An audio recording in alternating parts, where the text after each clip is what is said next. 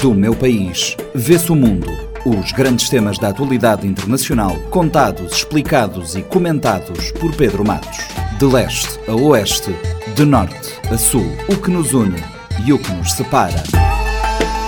Quintas-feiras, 10 e meia da manhã e 4 e um quarto da tarde, na Rádio Morabeza, do meu país, vê-se o mundo, também disponível em formato podcast nas plataformas digitais. Do meu país vê-se o mundo, encontro semanal com a atualidade internacional comentada pelo professor de Relações Internacionais Pedro Matos. Pedro, bem-vindo. Amílcar Cabral é uma referência histórica de Cabo Verde e Guiné-Bissau, mas tem um reconhecimento que ultrapassa as fronteiras destes dois países. Qual é o seu principal legado? Olá, queridos ouvintes do nosso programa. É, quanto ao tema de hoje, penso que Amílcar Cabral marca o século XX como um dos maiores intelectuais e liderança a nível mundial, em razão do, do pensamento, também da sua estratégia militar, sua concepção do mundo, além de contribuições teóricas e práticas para a independência é, das Áfricas. Não se resume apenas a Guiné-Bissau e a Cabo Verde. E penso que o seu principal legado ah, esteja radicado na ideia é, de que a, a luta é um processo contínuo e transversal, isto é, a, independência política é, para Mica Cabral fazia parte apenas de um conjunto de independências que deveria ser é, programado pelas gerações. A luta, portanto, é intergeracional na medida em que a preservação da independência política depende, obviamente, das ações que as gerações as subsequentes, as gerações atuais, tomam quanto aos interesses nacionais. Lá do outro, é um processo transversal, porque no pensamento de Amico Cabral, a independência política é, ocupava é, outros, outras independências, demandava trazer independência. A grande preocupação dele era, inclusive, com a independência é, cultural, que permitia ao povo maior capacidade de identificação, envolvimento e a defesa das causas reais de um país. Hoje, Cabo Verde, por exemplo, é um país independente e soberano, graças à luta travada é, por Amilcar Cabral e os seus companheiros, homens e mulheres que renunciaram a várias coisas para a concretização de um sonho e de um direito fundamental de um povo, que é a autodeterminação. Mas também somos um país é, que, bem como a história dos demais países africanos, que por motivos variados, nós não conseguimos ainda realizar as outras independências de maneira é, sólida, nomeadamente a independência econômica e a cultural. A econômica, porque as nossas economias são débeis, dependem dos mercados das ex-metrópoles, nossas relações comerciais estão com os países que é, nos colonizaram e, e, que são os nossos principais parceiros, e as decisões econômicas de vários países africanos é, são reflexos das decisões é, dos países é, europeus e essas decisões acabam afetando as nossas economias diretamente, as decisões tomadas é, no âmbito dos países europeus. Então, é, é, é só para entendermos de que maneira estamos ainda ah, dependente nesse é, nesse tema. Em termos culturais, Cabo Verde, quando falo, é um exemplo disso. A própria história do país e da África eh, são periféricas, não estão de maneira prestigiadas nos currículos escolares. Nós não conhecemos os nossos heróis, as nossas heroínas, que também estiveram na luta armada. E até hoje, os sucessivos governos eh, não fazem um investimento digno para repor os atrasos no ensino da história da África e de Cabo Verde. De modo que, ao se pensar na preservação dos legados de Amico Cabral, não estamos fazendo um trabalho digno. Né? A preservação não é deixar ah, ah, as coisas de Amilcar Cabral no museu, né? não é reservar apenas as datas efemérides para a comemoração, mas ensinar a, aos nossos filhos a nossa história, a falar nossas, da nossa gente também, também para os nossos filhos, lermos as nossas histórias uh, cotidianamente. E que importância e atualidade tem o seu pensamento em 2023? Qual importância e que importância e atualidade tem o um pensamento de Amico Cabral? É, pois bem, no mundo que está em conflito, no mundo que assistimos reiteradamente abusos de direitos humanos, problemas ambientais, Almica Cabral teria muito e tem muito a contribuir, seus pensamentos.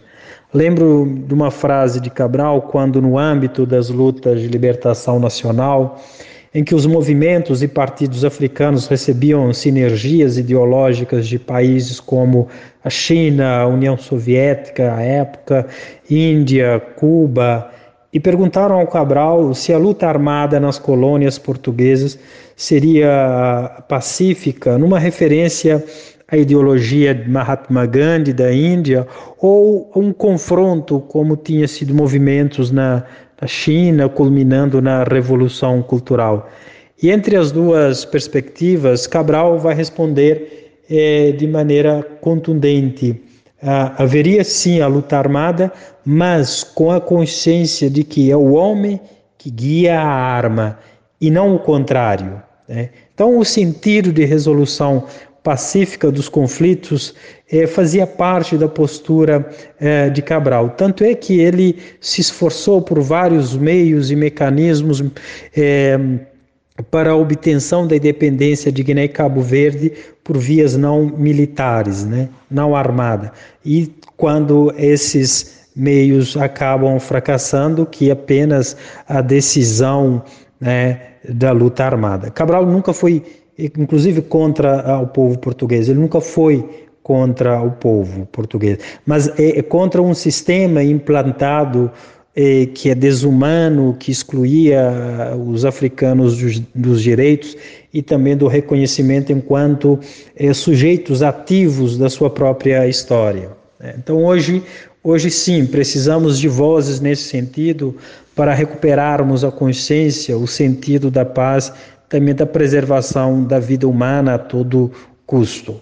Como se sabe também, Amico Cabral, um engenheiro agrônomo, ele discutia a independência a partir do chão, da terra, da visão do camponês. Tanto é que é, foi este encontro com o mundo rural é que vai proporcionar-lhe o sentido da condição dos colonizados e oferecer-lhe ferramentas úteis para uma tomada é, de consciência integrando o camponês nessa luta.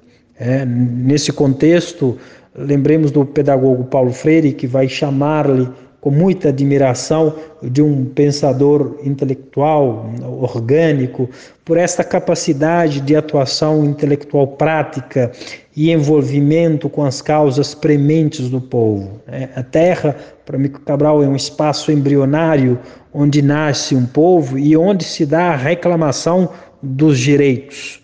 É, a ideia do, do território, que vai conformar como um dos elementos essenciais do Estado. E hoje em dia, Cabo Verde está enfrentando os dois problemas. Nós temos ah, problemas déficit na agricultura, baixa inovação na área da agricultura, problemas de mudanças climáticas que afetam também nossa segurança alimentar.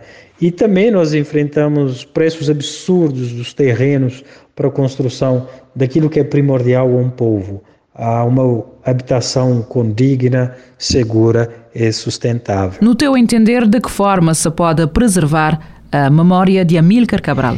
Eu penso que a preservação da memória de Cabral estaria a depender de uma grande retomada eh, ou, ou, tomada, na verdade, de consciência eh, do próprio cabo-verdiano, essencialmente dos políticos. É, hoje, por razões ideológicas, eh, muita gente faz questão de não falar de Amico Cabral, de não promover os seus pensamentos, quando na verdade ele é considerado um dos maiores intelectuais e líder do mundo. Portanto, precisamos ultrapassar primeiro esta questão uh, e reconhecer o seu contributo à nossa história, cultura, política, né, para depois promovermos a preservação da sua memória. E, e acredito que o espaço ideal para preservação é, para, é, estaria num, num, espaço acadêmico democrático. Não está no museu, né? É, as ideias de Cabral precisam sair desse espaço é, estático, é, vazio, ao mesmo tempo, é, e ser debatidas, socializadas. É, a proposta dele é, para fortalecimento da independência econômica, cultural, precisam ser ensaiadas. Ver o que podemos recolher disso para a construção de um mundo plural, mais robusto em termos de respostas aos nossos problemas. E precisamos semear essas ideias, algumas revolucionárias de Cabral. Assim, quem sabe, teremos crianças e jovens com mais orgulho da nossa cultura, história e lugar que nascemos. Afinal, temos uma história, uma grande e orgulhosa história que precisamos ah, preservá-la. Do meu país, vê-se o mundo. Os grandes temas da atualidade internacional, contados, explicados e comentados por Pedro Matos. De leste a oeste, de norte a sul, o que nos une e o que nos separa. Quintas-feiras, 10 e meia da manhã e 4 e um quarto da tarde, na Rádio Morabeza, do meu país, vê-se o mundo, também disponível em formato podcast nas plataformas digitais.